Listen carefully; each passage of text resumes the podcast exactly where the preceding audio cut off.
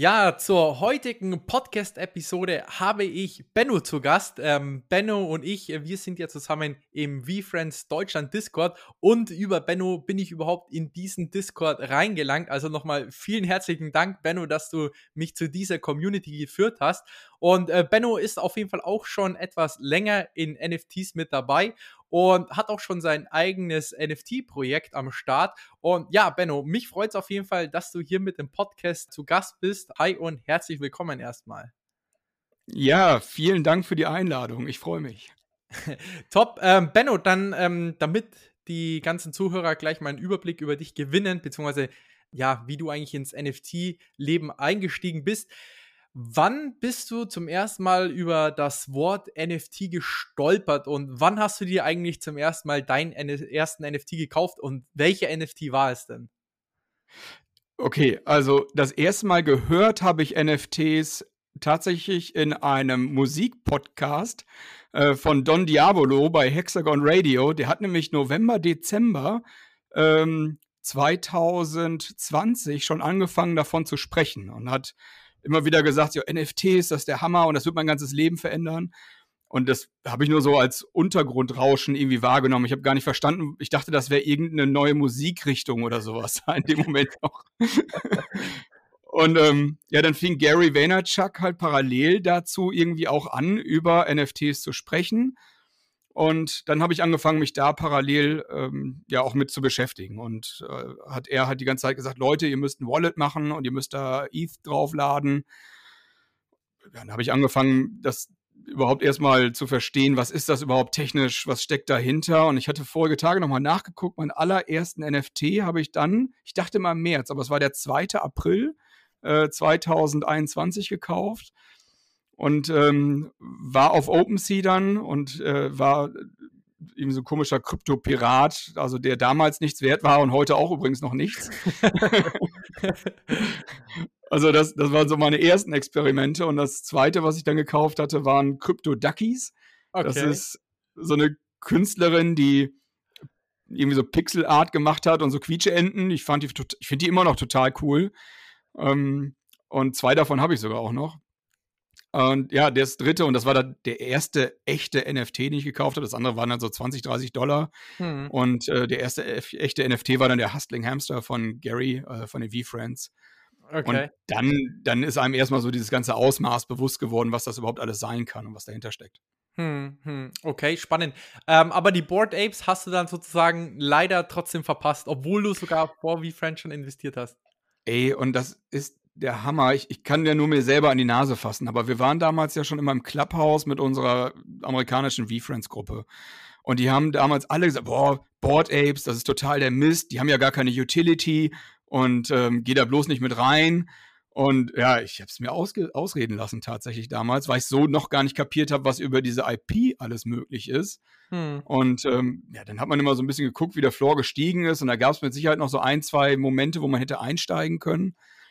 Ähm, ja, und dann war es irgendwie bei drei ETH Floor irgendwann. Da, und da habe ich gesagt, ja, das fällt wohl wieder. Also das ist jetzt nur so ein kleiner Hype. Und ja, falsch gedacht. ja, echt schade, weil der Floor ist ja jetzt schon bei knapp 100 ETH, wenn man so richtig schaut. Also ist echt krass, was ja. da abgeht, ne? Also ja. ähm, schauen wir mal, ob Gary V, er sagt auch immer, seine Ambition ist es ja, das Nummer 1 Projekt zu werden, dass vielleicht auch mal die V-Friends den Floor von 100 äh, ETH erreichen. Da sind wir auf jeden Fall mal gespannt. Ähm, du hast ja gesagt, ähm, einen NFT, also einen V-Friend von Gary Vee gekauft, oder? Ja, insgesamt habe ich drei. Also, okay. weil das war so ein Prozess irgendwie. Also, ich habe so halb verstanden, was abgeht. Okay. Ähm, ich hatte so den ersten gekauft. Ja. ja. ich hatte halt so den ersten gekauft und dann, weil das war für mich völlig surreal, dass man da irgendwie 3000 Euro für so ein Bild ausgeben sollte. Mhm. Und ich habe es mir natürlich, so wie die viele andere, ja auch gerechtfertigt. Okay, aber das ist eine coole Messe und da willst du gerne hinfliegen. Hm. Und du kannst da drei Jahre in Folge hin, habe ich so hochgerechnet, was kostet ungefähr so ein Messeeintritt? Keine Ahnung, 2000 Euro vielleicht oder Dollar. Hm. Ähm, mal drei, also 6000 könnte es wert sein. Okay, also so, zahlst du mal 3000 ist okay. Ja, aber dann diese ganzen Rarities, was dahinter steckt in so einem NFT-Projekt und dass man sagt, man könnte vielleicht besser ein Rare oder irgendwie so kaufen. Ja, und dann hatte ich damals, wollte ein Kumpel dann vielleicht noch mitfliegen und dann hatte ich für ihn einen Rare gekauft, weil der relativ günstig gerade war. Und dann hatte ich einen Rare und einen Common, also einen normalen in meiner Wallet. Und das geht nicht. Also Weil in meiner Welt bedeutet ja dann Rare immer, okay, der kriegt vielleicht irgendwie vorne einen besseren Sitzplatz und dann sitze ich hinten und er vorne. Das ist ja Mhm. total doof. Mhm. Und ähm, ja, dann habe ich mir noch einen Rare gekauft. okay, da muss er irgendwie zusammensitzen, das ist ja, das ist ja doof sonst. Äh, Ja. äh, Und so bin ich dann zu drei V-Friends gekommen und ähm, ja, er ist dann wieder ausgestiegen relativ schnell am Anfang. ah, schade. Ähm, weil er das gar nicht gesehen hat, ähm, habe ich ihm halt das Geld gegeben, beziehungsweise ne, ähm, habe den V-Friend dann halt behalten. Hm. Okay. Ähm, was jetzt nicht so schlecht war für mich im Moment. Nee, für dich auf jeden Fall nicht. Was sind das jetzt eigentlich genau für, wie Friends, du hast ja einmal gemeint, der Hustling Hamster, das müsste ja der Core sein und die beiden Rares und für welche, für welchen ETH-Preis hast du die, die eigentlich gemintet? Also ich habe damals den Core für 0,8 gemintet, hatte dann für einen ETH den Badass Bulldog Mhm. geholt. Den fand ich ziemlich cool. Mhm. Und habe mir dann noch einen Hamster halt auch für ein ETH geholt. Also irgendwie 1,03. Also war ganz knapp überm, überm äh, Floor, wo er runtergefallen war. Mhm. Ähm, weil den Hamster, den finde ich halt mega. Das, der passt halt total zu meinem Leben. Mhm. Ähm, mit dem kann ich mich so ziemlich mit Abstand am besten identifizieren. Mhm. Und ja, deswegen habe mega ich gesagt, cool. nee, dann brauche ich noch einen. Ja, ja. ja, aber du hast ja nicht nur drei, eigentlich hast du ja noch eine Beteiligung an einem vierten, weil du warst ja auch dabei, beziehungsweise durftest ja auch mit Gary V äh, sprechen, wie wir uns ähm, ja den vierten geholt haben ähm, Da über du die. GBR, den Ja. Pondering f- from All Angels. Dort war ja Gary V ziemlich bullish, dass wir genau diesen auswählen sollten. Hast du eigentlich schon irgendwelche Ideen oder Ahnungen, warum genau er uns diesen empfohlen hat oder warum dieser Very Rare vielleicht, ja, wie soll ich sagen, wertvoller sein könnte als jetzt ein normaler Rare? Also, so wie ich Gary da verstanden habe und auch immer wieder äh, verstehe, spielen die Rarities ja auf lange Sicht immer wieder eine Rolle. Ähm, Hm. er selber hat ja noch gar nicht irgendwie ausgearbeitet, was er mit, mit einzelnen Dingen machen möchte, sondern er haut ja immer, "Ey, Leute, das könnte total der- der Hype werden und ist dann total aufgeregt, wenn jetzt irgendwie irgendein Diamond irgendwas gerade auf dem Floor ist und ähm, er, er versteht sich schon darin ja auch irgendwie ähm, ja, so einen Hype zu erzeugen, dass er einfach die- der Meister in, in seinem Fach. Ja. Und ich könnte mir einfach vorstellen, das sind so Charaktere, die viele andere ja auch erstmal nicht so unbedingt auf dem Schirm haben. Also das Bild ist ja nicht besonders harmonisch, also ist auch nicht unbedingt so schön anzusehen. ist ja schon speziell. Ähm, und ich, ich glaube, er hat da einfach Spaß dran, solche Sachen vielleicht uns dann total zu überraschen, ähm, weil er da dann an irgendeinem Projekt arbeitet. Ähm, Mhm. Weil er es dann halt wieder allen zeigen, er ist immer der Underdog. Er geht immer in die Underdog-Schiene. Er sagt ja immer, äh, er versucht Erster zu sein, aber wenn er Erster ist, dann hat er keine Lust mehr drauf. So, dann will er Mhm. was anderes machen. Hm. Und das ist ja das, was ihn auch auszeichnet. Und wo du es jetzt aber gerade sagst, ich habe tatsächlich dann noch so einen fünften, ähm, weil ich habe mich an dem, ähm, es gibt über, ähm, wie nennt sich das nochmal, dieses, dieses Fractionalized.art. Ähm, Mhm. Da habe ich tatsächlich von dem äh, Three-Horned Harpic habe ich ein paar Anteile gekauft auch. Einfach mal Okay. zu sehen, wie funktioniert das, wenn man ein NFT fractionalized. Was kommt Mhm. dabei rum? Erklär doch mal ganz kurz, was das ist. Das habe ich jetzt zum Beispiel den Zuhörern noch nie wirklich erklärt. Und ja, genau. Ja, also die Sache ist ja die, ein ein Bild kann man ja nicht auseinanderschneiden. Also egal ob digital oder, oder in echt. Und es gibt Systeme, mit denen man dann sagt, okay, wir könnten ja mit vielen Leuten äh, gemeinsam Eigentümer an einem bestimmten NFT sein. Und das nennt man Fraktionalisieren. Das heißt, der eine NFT wurde ja in ein gesichertes Wallet überwiesen und dann sind da jetzt, ich sag mal, 100.000 Anteile ausgegeben worden. Und dann kann man zu ganz, ganz kleinen Beiträgen auch durchaus mal für 30, 40, 50 Euro ähm, ja, sich selber einen Mini-Anteil von einem NFT kaufen. Und das ist dann interessant, wenn man wirklich so ganz große äh, Projekte hat. Also jetzt so ein Board Ape wäre da interessant oder ein V-Friend hat für mich Sinn ergeben, zu sagen, okay, jetzt alleine für 20 Ethereum einzukaufen. Weiß ich gar nicht, ob das in Zukunft überhaupt noch für viele Menschen möglich ist. Ähm, aber zu sagen, ich kaufe mir ein Hundertstel oder ein Tausendstel, Hm. da macht man ja wahrscheinlich nicht viel verkehrt. Also Mhm. außer dass, also wenn es nur um, um, um den, die Wertentwicklung geht. Hm. Ähm, ja, und dann habe ich tatsächlich noch, einen, noch einen. ähm, der ist aber gar kein NFT, sondern wir haben mit, dem, mit einem DAO, wir sind da 300 Leute uns zusammengetan und haben bei Christie's ja die eigentliche Kunst ersteigert ähm, Ja, von dem das physische Gratitude. Gorilla. Genau, das physische Bild. Für wie viel ging das nochmal vom Bord? Boah, lass, ich glaube 300 oder 250 oder 300.000 Dollar, ja. Ah, für, für diese Karikatur ist schon, ist schon der Wahnsinn, ne? Also. Ähm, Total abgedreht, ja.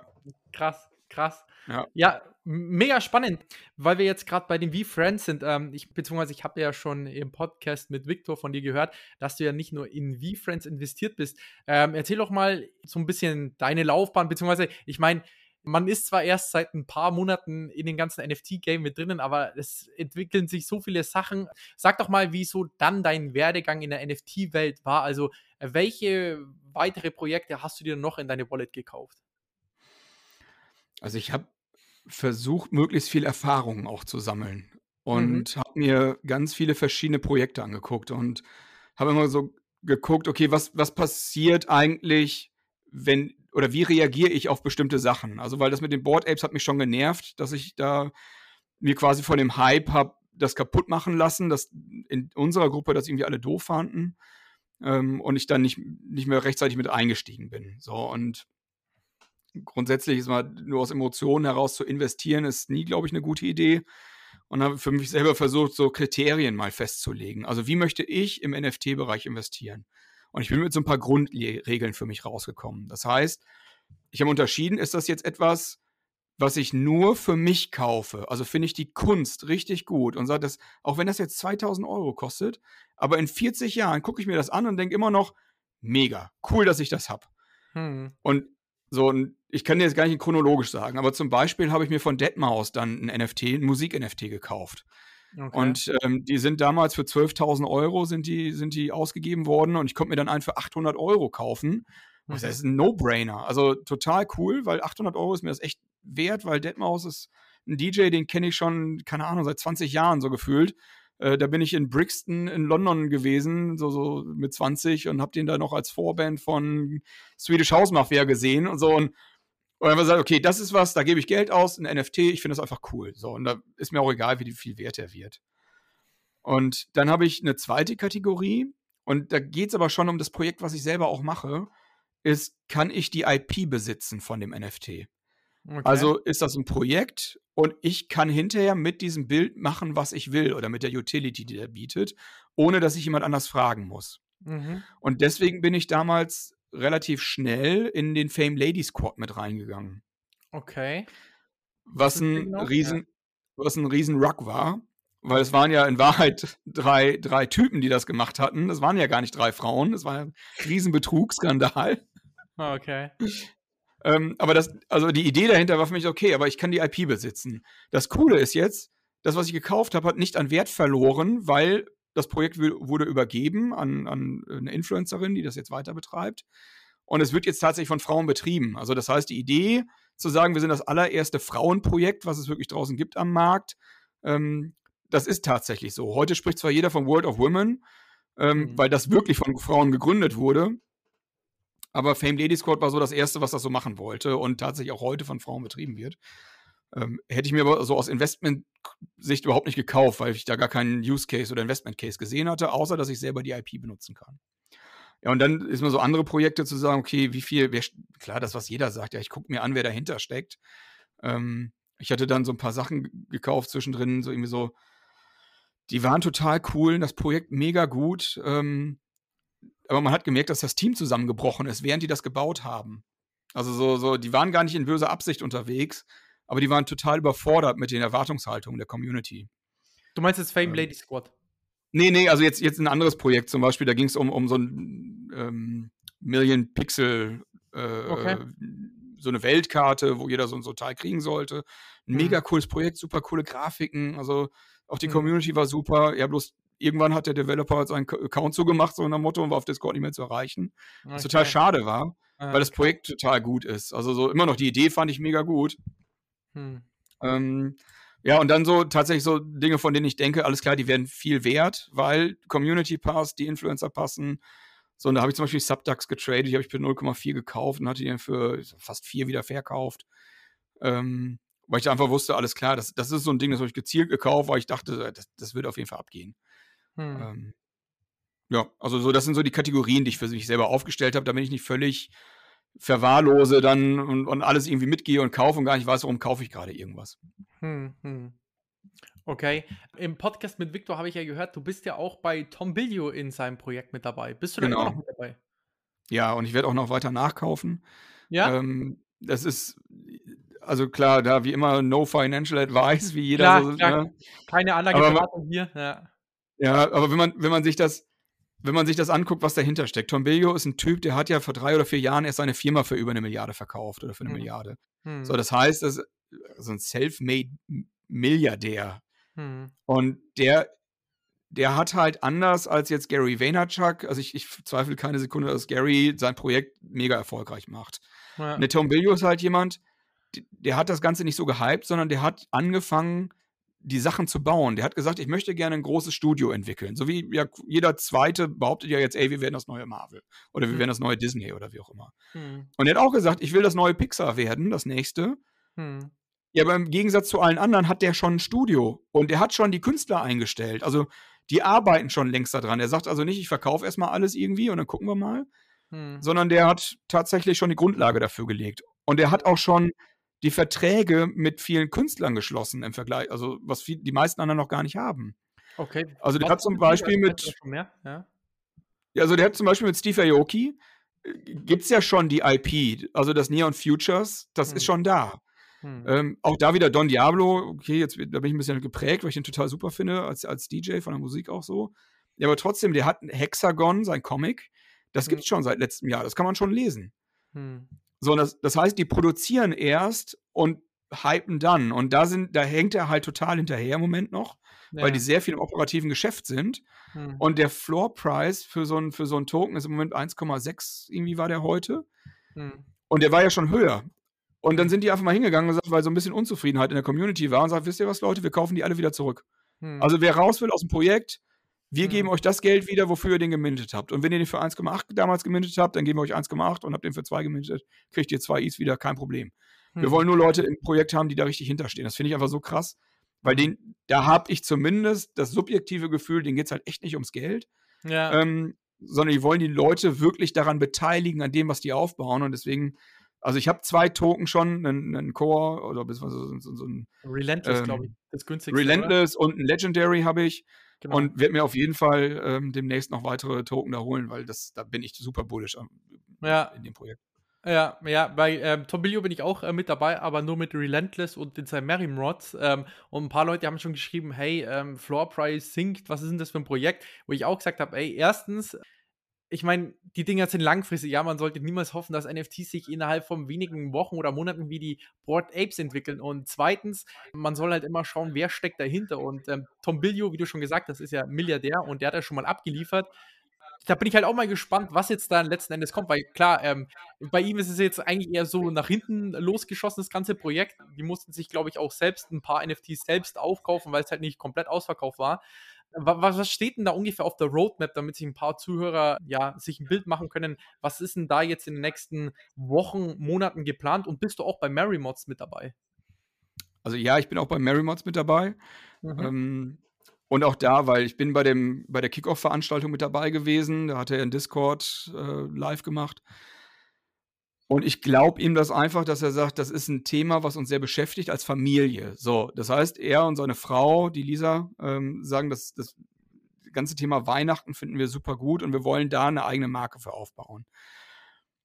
Das, was da jetzt passiert ist, hat er ja vorhergesagt auch. So, Leute, der Preis wird fallen. Ihr könnt jetzt einsteigen. Ich weiß aber, und jeder von euch muss davon ausgehen, dass das im Februar bis zum Sommer wird der Floor richtig tief gehen und ihr könnt dann kaufen. Und er hat aber gesagt, ich verspreche euch aber, wer jetzt eins kauft, den belohne ich, also, und hält, den belohne ich, weil wir werden zwei, drei Screenshots, wie heißen die, ähm, ja, Screenshots machen, ähm, wer die gekauft hat und immer noch ein Wallet hält und dann kann es sein, dass es dann halt fürs nächste Jahr dann irgendwie zu Weihnachten eine richtig coole Überraschung gibt. Und auch wenn das jetzt wieder so, so Marketing-Hype vielleicht ist, aber ich, ich glaube es ihm halt einfach. Jetzt im jetzigen Moment würde ich sagen, halte ich für total realistisch, dass sie sich irgendwas Cooles ausdenken weil die spielen ja schon viel rum mit dem, mit dem Bark Tree, also mit dem Weihnachtsbaum, den man selber schmücken konnte, ein eigenes NFT minden. Und die testen einfach wahnsinnig viel Mechanik im Moment. Was funktioniert, was funktioniert nicht, wie kann man da Belohnungssysteme aufbauen. Und was ist halt auch cool dann? Also, was, ne, möchte möcht ich auch irgendwie sowas halt hinterher haben. Also das ist das eine. Die, die Roadmap, ich habe halt engen Kontakt. Ich werde auch beim, bei den, ähm, es gibt ja so, so, so, eine kleine Gruppe, Melon Minds heißen die. Die Melon Minds unterstützen auch die Community von Impact Theory. Und einer der Partner, mit dem ich mein Projekt zusammen mache, der hat da schon einen Vortrag gehalten und ich habe jetzt am, ich glaube, 14.02. bin ich auch eingeladen, um im Impact Theory Discord halt auch einen Vortrag zu halten. Und ähm, deswegen, cool. die sind halt, ja, und das, das ist halt so cool. Also wenn, wer sagt, ich habe Lust, das Projekt auch zu unterstützen, Impact Theory, äh, mit, die, mit denen kann man sich halt echt cool vernetzen auch noch im Moment. Also da kann man noch viel machen, man kann mit denen auch in Austausch gehen, das ganze Team, die sind super nett. Mhm. Ähm, und das, das macht halt mega Spaß, dann auch da Teil dieser Community zu sein. Mhm. Ähm, was, was halt nicht, nicht ansatzweise schmälert, äh, was die V-Friends-Community für mich bedeutet, aber trotzdem da einfach auch zu sagen, so man, man erlebt nochmal eine ganz andere Art von Projekt. Mhm. Vor allem, was, was mich einfach so ultra gereizt hat an diesen Impact Theory, die, äh, Theory Legendaries, ist ähm, den Zusatz äh, Right to Partnership. So, das heißt, die werden ja viele verschiedene ja, Marken verbinden, aufbauen, eigene Marken kreieren. Und mit diesem Right to Partnership, das haben die noch gar nicht richtig definiert, was das sein soll. Aber sie beschreiben es als, wenn ich den Token habe und sage, ich möchte jetzt gerne eigene Mary Mods Kollektion rausbringen für, keine Ahnung, meine, meine Kleider oder ich habe Kinder, Kinderlabel ähm, und ich möchte jetzt eigene Plüschtiere produzieren als Mary Mods. Hm. Dann kann ich meine Karte ziehen, mein Legendary und sagen, hier, das ist mein Ticket, Right to Partnership. Ich mache das jetzt.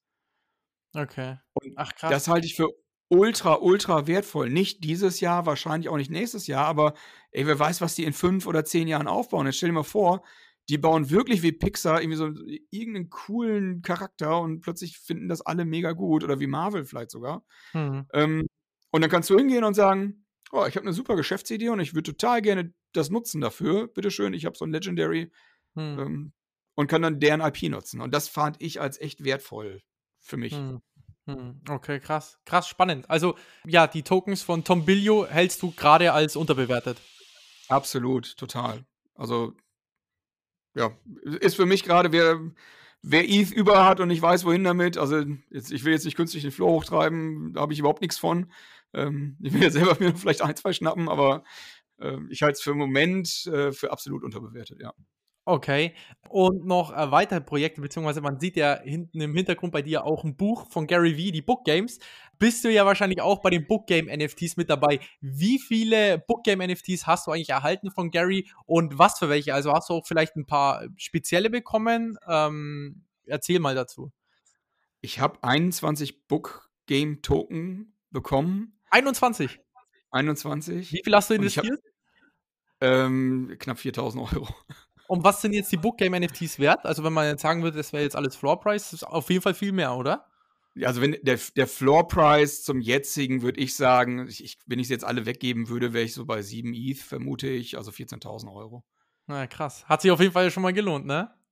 Also, egal was passiert, und das habe ich auch keine Sekunde dran gezweifelt, dass egal was Gary da macht, also mhm. das wird kein Geldverbrennen sein, weil das, das sieht man ja auch, er hat ja quasi eine, eine Bodensicherung eingebaut, indem er sagt, okay, sobald ein Token bei 0,1 wäre, kann man sich einfach halt irgendwie in seinem, in seinem Wallet bedienen und äh, NFT-Projekte ziehen, hm. die er halt im Durchschnitt dann mit 0,1 bewertet hat. Also er hat dann ähm, einen Token, der ist dann ein ETH wert und dann muss man halt 10 Token abgeben und kann dann das Projekt von ihm halt kriegen. Hm. So, und deswegen, das kann einem eigentlich, wer halt in diesem Space ist, ist es eigentlich ein No-Brainer gewesen, ja. Ja. Ich habe aber tatsächlich Pech gehabt. Ich habe okay. keinen von diesen richtig guten bekommen. Schade. Ähm, ja, ja, also ich dachte echt, ich sehe nicht richtig. Also so, ich habe einen etwas guten gekriegt. Ähm, wo ich sage, ja, in meiner Welt müsste der 3 ETH wert sein, aber wenn ich mir so ansehe, wofür andere Token verkauft werden, die sind ja vielleicht so bei 2 ETH, also aber Welche? leider äh, kein Paperhands Pony oder so. Welchen, welch, von welchen sprichst du gerade? Ähm, also den besseren von deinen? Also ich habe einen Diamond Conviction, einen Diamond Conviction in Fur gekriegt, also okay. mit, mit so, so einer Fell ähm, Dingens drumherum.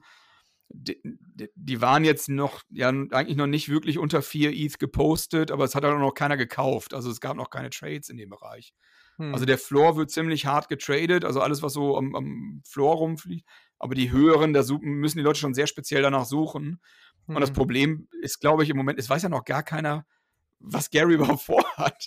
So, das jetzt wirklich keiner. Er hypt wieder ziemlich stark, aber letzten Endes so, ja, ähm, eigentlich weiß es nur er, was jetzt da kommt. Und auch da, ich glaube sogar, er weiß es auch noch nicht. Also, das ist, er hat ja jetzt gesagt, ich warte jetzt einfach mal vier Wochen und sag gar nichts. Ja. Mal gucken, was passiert. Ja. Um, um mal so ein Gefühl da vielleicht für zu kriegen ja. und dann zu steuern. Also, es hieß ja zwischendrin, alle verbrennen ja dann nur diese Watch-Tokens, also die, die einen Holzrahmen haben. Ja, und plötzlich könnte es ja wirklich sein, dass die die seltensten sind, weil alle dachten, ach, die sind nichts wert und wir verbrennen die halt alle und mit einmal gibt es davon viel weniger, ne? Ja, ja.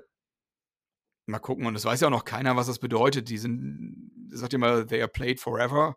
Hm. Aber ob, ob für immer wirklich für immer ist und ob er sie einfach wieder, wieder auf den Markt schmeißt oder so, oder hm. keine Ahnung. Ähm, und wie ist jetzt da dann die Strategie? Also wirst du jetzt da welche nachkaufen? Willst du die einlösen? Also hast du ja schon einen kleinen Plan gemacht, weil er hat ja gesagt, er hofft jetzt, dass in den vier Wochen, also man meint ja, ähm, dass es vielleicht heute anfängt, dass er beziehungsweise sich so stark auf VFriends 2 konzentriert, dass er dazu nichts mehr schreibt und sozusagen, mhm. wenn er ja nichts mehr drüber schreibt und nicht mehr hypt, dass sozusagen der Floorpreis sinkt. Würdest du gerne nachkaufen? Ähm, würdest du dann gerne deine Bookgames einlösen? Also hast du da schon ein paar Gedanken gemacht? Also da ich, also ein Ticket für die VCon habe ich ja. So, das heißt, das, das wäre jetzt erstmal nicht, nicht so interessant. Da würde ich es ja eher halten. Ich habe angefangen, die ein bisschen hoch zu traden. Also ich habe Floor-Token abgegeben okay. und habe dafür welche mir geholt, die halt seltener sind. So, das heißt, wenn ich jetzt okay. irgendwie zwei zum Floor-Price und am Anfang waren ja so bei Punkt 13 bis Punkt 17 oder so, dann habe ich halt mhm. halt zwei, drei Stück davon verkauft und habe mir davon dann eingekauft, der dann bei äh, Punkt 4 war oder Punkt 5 oder so. Und deswegen mhm. habe ich jetzt im Wallet, habe ich jetzt aktuell nur noch 15. Ähm, aber ich habe den Wert grundsätzlich nicht vermindert. Also meinen Gesamt-ETH-Wert habe ich nicht vermindert, habe aber seltenere, mhm. und das war jetzt so meine Strategie, zu sagen, ich will nicht möglichst viele im Wallet haben, weil ich ich komme jetzt eh nicht auf 800 Stück, um die äh, für ein Board Ape einzulösen. Äh. Ähm, und dann gehe ich lieber auf die, die, die ein bisschen rarer sind, zu sagen, so, und wenn einer genau den braucht, ja, dann ist der aber halt auch deutlich mehr wert dann hinterher, ne? Hm, hm. Weil es nicht so viele davon gibt. Also das war jetzt so ein bisschen meine Überlegung. Okay, spannend. Ja, sind wir mal echt mal gespannt, ähm, was in den nächsten äh, Wochen oder Monaten passiert. Also er meint, also er hat ja gemeint, ähm, dass VFriends 2, also das hat er jetzt auch schon so stark gehypt und meint, dass wenn erstmal die Leute wissen, was VFriends 2 wird, dass dann jeder Book Games kaufen wird. Also äh, da sind wir ja mal wirklich gespannt, was er da äh, raushauen wird. Aber gibt es denn noch äh, NFT-Projekte, die du gerade so auf deiner Watchlist hast, wo du sagst, hey, ähm, da würdest du vielleicht gerne mal nachkaufen oder hast du schon länger auf dem Radar? Also, wo ich immer wieder nachkaufe, sind die Super Yetis. Super Yetis, okay. ja, ja, ähm, weil das Team nicht aufgibt. Okay. Also, das ist, die, die sind ja am Anfang total zerrissen worden. So, und egal wo. Super Yetis ist ja eigentlich so das Schmuddelkind der NFT-Szene. Okay. Weil die auch am Anfang Wieso? alles falsch gemacht haben. Und okay. ich habe immer wieder Möglichkeiten, wenn die wirklich tief gefallen waren, wo sie bei 0,004 oder 2 oder also wirklich unten waren, habe ich immer wieder nachgekauft. So, und ich habe jetzt vielleicht so 20 Stück. Ähm, okay. Und, und da sehen, ich glaube, da liege ich nicht ganz falsch mit, weil jetzt letztens waren sie ja schon wieder bei 0,1, 0,15. Also sie steigen ja zwischendrin auch immer wieder. Und das Coole an dem Team ist, die, die machen halt immer weiter. Die bauen weiter, die, die haben das Projekt nicht aufgegeben, die machen mhm. irgendwelche Twitter-Aktionen. Und deswegen ist das so ein Projekt, was ich immer wieder noch auf meiner Watchlist habe, immer wieder mal reingucke. Und ähm, jetzt kann ich, passt aber wieder zu meiner Strategie, weil auch da wieder die IP ist halt frei, ich kann die benutzen, wie ich möchte im Zweifelsfall. Mhm. Und ist aber ein Projekt, was, was ich echt gut finde. Ähm, ansonsten, was ich im Moment beobachte, ist zum Beispiel Art Trade. Ähm, die haben ja in Düsseldorf äh, vor nicht ganz sechs Wochen ihren äh, Launch gehabt. Ich weiß nicht, ob du davon schon mal gehört hast. Das ist ähm, ein Kunst, genau, ein Kunstprojekt. Das heißt, die gehen hin und ähm, machen, nehmen, nehmen echte Kunstwerke, also physische Kunstwerke und tokenisieren die. Und das ist für mich ein ganz, ganz spannendes Thema, weil ich ist man bis letztes Jahr noch nie mit Kunst Kontakt hatte und mit einmal wird man da so reingezogen, lernt ganz viele Künstler kennen, das ist eine total spannende Geschichte. Aber da kann ich zum Beispiel überhaupt nicht einschätzen, so was, was hält die Kunstszene selber davon. Ich habe mich mhm. vor Ort mit ein, zwei Leuten unterhalten ähm, und da auch 50-50. Also die eine Hälfte total, oh, das ist total super und mega und äh, ganz tolle Chance ja auch jetzt für alle, da auch irgendwie Teil an Kunst zu haben. Mhm. Und jemand anderes, der guckte mich völlig fassungslos an, sagte, der gibt doch alles hier gar keinen Sinn. Also, so, also man muss doch ein Kunstwerk haben, das muss man sich doch an der Wand hängen. Also konnte mit dieser Digitalisierung gar nichts anfangen in dem Moment. Mhm. Und mhm. Ähm, also das sind so Projekte, die ich mir im Moment so ein bisschen angucke. Was passiert da so in dieser Kunstszene? Ähm, weil das sind zwei verschiedene NFT-Welten, habe ich festgestellt. Das hm. ist also einmal unsere 10.000 Token-Welt und dann Hauptsache irgendwie Utility und Community und alles muss hypen und nach oben gehen. Mhm. Und auf der anderen Seite Kunstszene, die ein ganz anderes Selbstverständnis hat, die das auch überhaupt nicht nachvollziehen kann, was jetzt äh, auf der anderen Seite bei diesen anderen Projekten läuft. Die sind da sehr befremdet, habe ich das Gefühl. Ja, ja, nee, stimmt auf jeden Fall. Benno, wir befinden uns ja jetzt gerade in einem Crypto-Crash. Ähm, wie ist denn da jetzt gerade dein Vorgehen? Also bist du jetzt gerade kräftig am Nachkaufen, wartest du ab oder hast du Paper Hands und verkaufst gerade alles? nee, also toi toi toi, ähm, keine Paper Hands.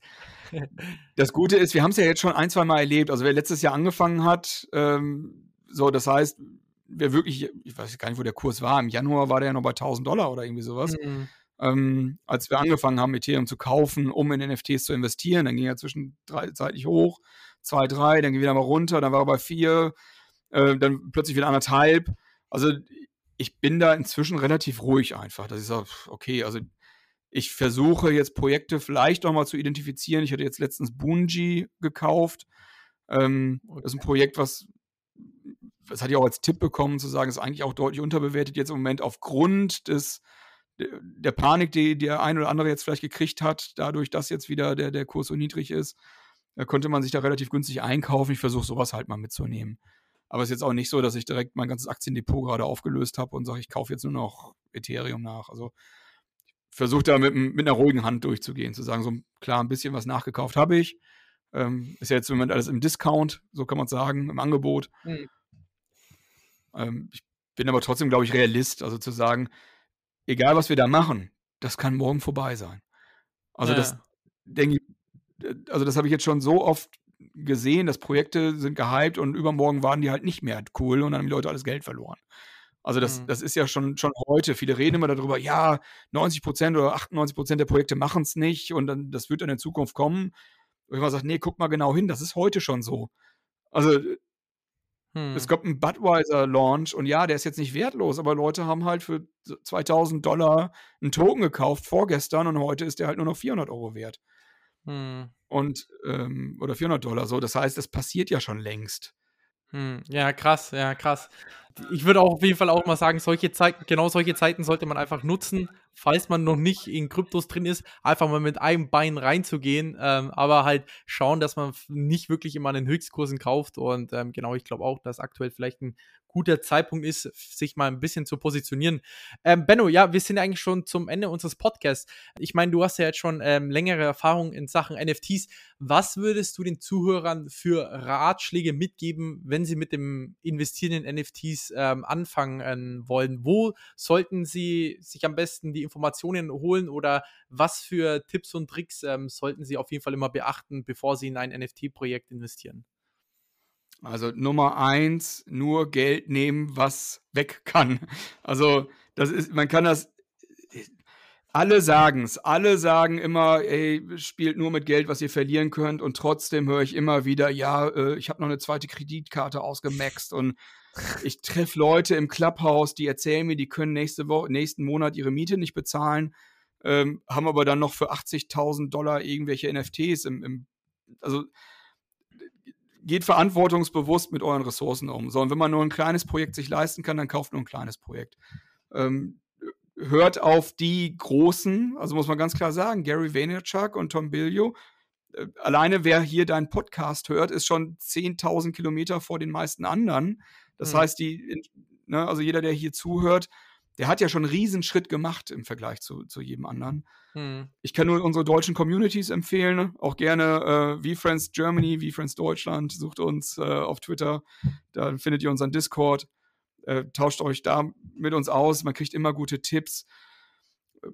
Super wichtig, kein FOMO, also das nächste Projekt kommt bestimmt. Also auch wenn ihr heute nicht kaufen könnt, aber es gibt jeden Tag im Moment tausend Projekte, die auf den Markt kommen. Wenn ihr eins nicht mitmachen könnt, ähm, lasst euch nicht irgendwie dann, dann ach, jetzt zahle ich halt doch 4000 statt nur 2000, was ich eigentlich wollte.